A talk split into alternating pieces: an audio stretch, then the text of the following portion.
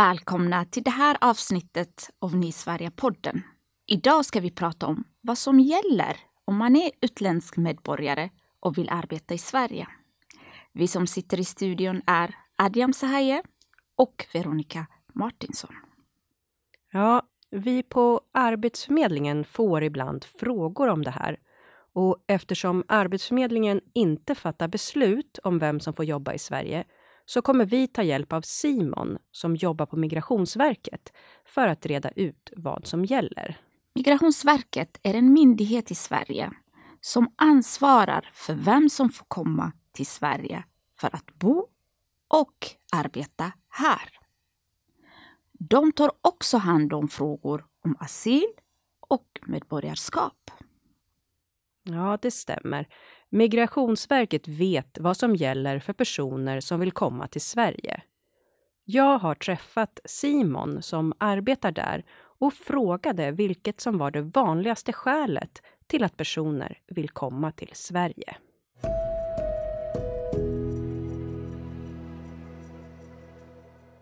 Alltså det absolut vanligaste skälet, eller snarare det absolut vanligaste eh, formen av ansökan om uppehållstillstånd som Migrationsverket får är just ansökningar om arbetstillstånd, alltså att man vill komma till Sverige att, att arbeta. Eh, och därefter då så är eh, anhöriga, det vill säga personer som vill flytta till en familjemedlem i Sverige och därefter studenter. Kul att så många vill komma till Sverige för att arbeta. Men Simon nämner ordet arbetstillstånd. Det betyder att man har rätt att arbeta i Sverige. Utan ett sådant tillstånd får man inte jobba här. Alla utländska medborgare behöver ha ett arbetstillstånd för att få arbeta i Sverige. Men det här tillståndet kan man få på olika sätt. Ibland är det väldigt svårt att få ett arbetstillstånd. Vi ska gå igenom några olika exempel på personer och se vad som gäller för dem. Farzad kommer från Iran. Han har ansökt om asyl i Sverige och vill ha ett jobb så fort som möjligt. Nu väntar han på beslut om uppehållstillstånd från Migrationsverket. Frågan är om han som asylsökande får jobba i Sverige. Vi ska höra vad Simon på Migrationsverket säger.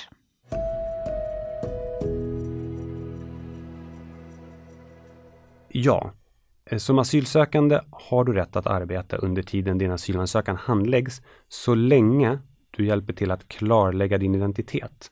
Och med det så menas att du behöver lämna in ID-handlingar till Migrationsverket som visar att du är du. Och vad som händer då är att du får det vi kallar AT-UND. Och det ger dig rätten att arbeta under tiden asylansökan handläggs. Och AT-UND, vad kan du berätta mer om det? Precis, det är då ett undantag från kravet att inneha arbetstillstånd. Så i och med att en asylsökande klarlägger sin identitet under asylprocessen så får den också undantaget att behöva arbetstillstånd och därmed rätten att arbeta. Och gäller det här alla asylsökande? För man kan ju söka av olika skäl. Ja, asylskälet har ingen betydelse för det här. Så Farzad och alla asylsökande i Sverige får jobba när de väntar på besked om de får lov att stanna i Sverige. Det som kallas uppehållstillstånd. Asylsökande får ett bevis på att man har sökt asyl. Det kallas ett LMA-kort. Och på det kortet finns information om du har rätt att arbeta eller inte.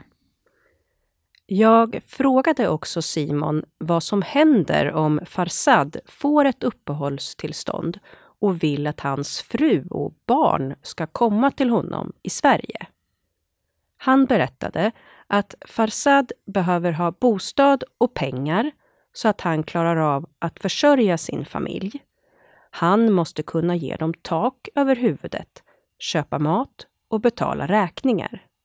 Om han kan det får hans familj också komma till Sverige och då får de uppehållstillstånd direkt. Och hans fru kan börja jobba direkt när hon kommer till Sverige. Mm, precis. Men hon behöver antagligen lära sig svenska först. Ja, det är viktigt.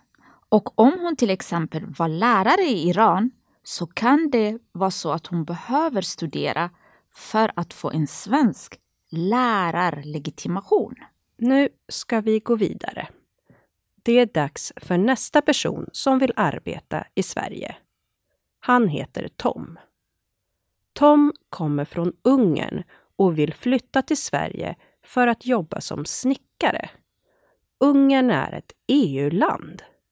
Vad gäller för honom? Vi frågar Simon.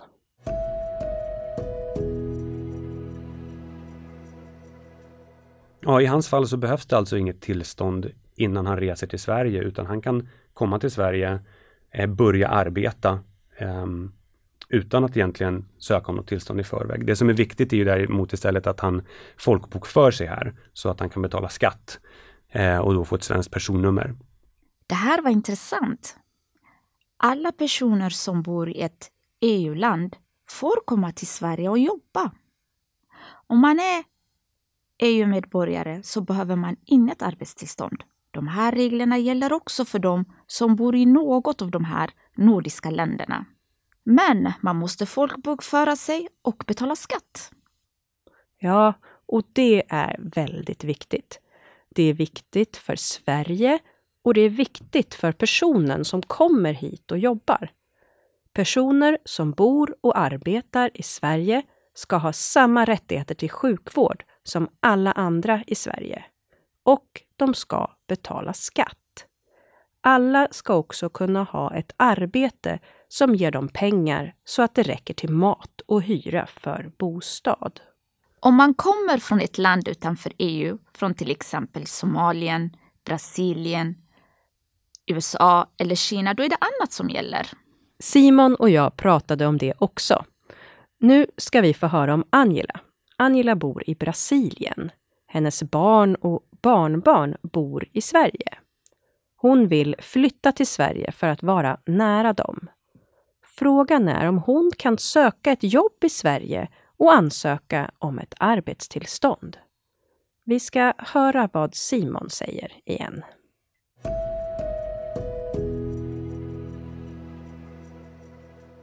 Jo, om Angela har ett arbetserbjudande i Sverige, då har hon ju möjligheten att ansöka om arbetstillstånd och flytta till Sverige för att arbeta då. Det är en möjlighet, absolut. Kan du berätta lite mer om arbetstillstånd? Mm. Så då är det så att i Sverige så har man rätt att få arbetstillstånd så länge man har ett jobberbjudande eh, som uppfyller ett visst antal krav. Då. Eh, till exempel då så ska anställningsavtalet och lönen vara på samma nivå som svenska kollektivavtal.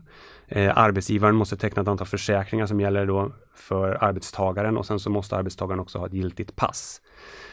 Eh, förutsatt då att jobberbjudandet du får uppfyller alla de här kraven, då beviljas man arbetstillstånd och det brukar gälla ungefär två år.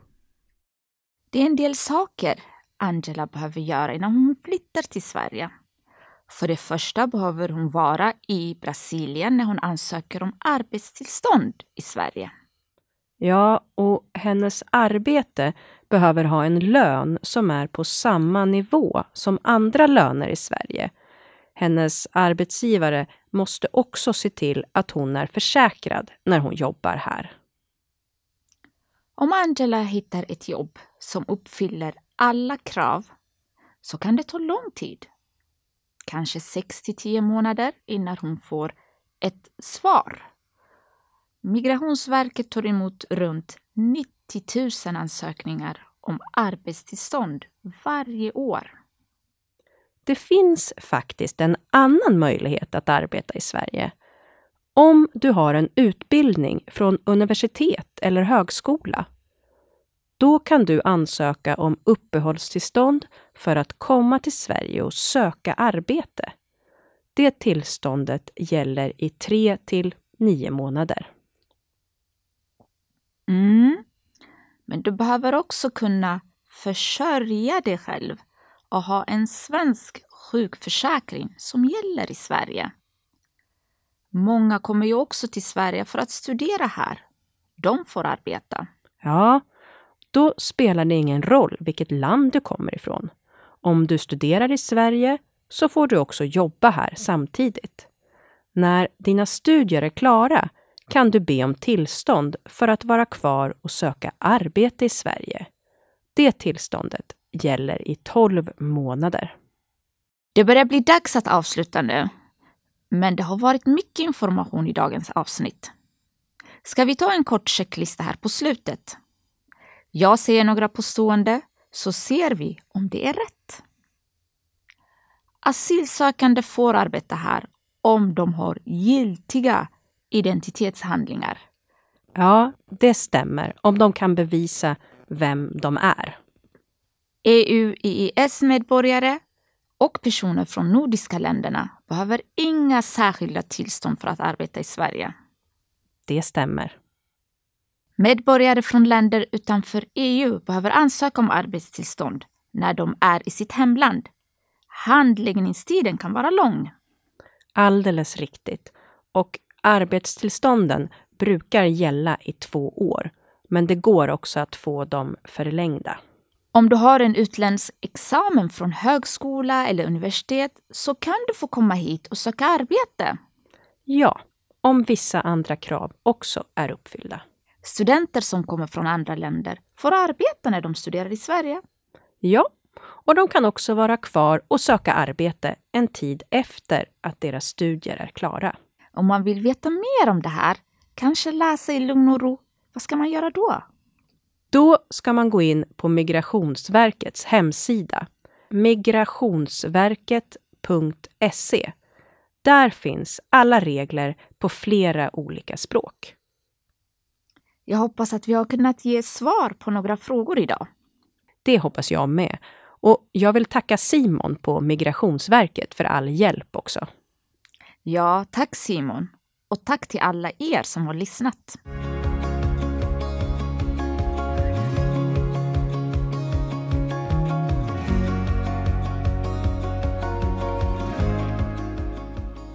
Du har lyssnat på Arbetsförmedlingens Ny i Sverige-podd. Du hittar alla tidigare avsnitt på Arbetsförmedlingens Play-sida. Har du frågor, tips eller funderingar?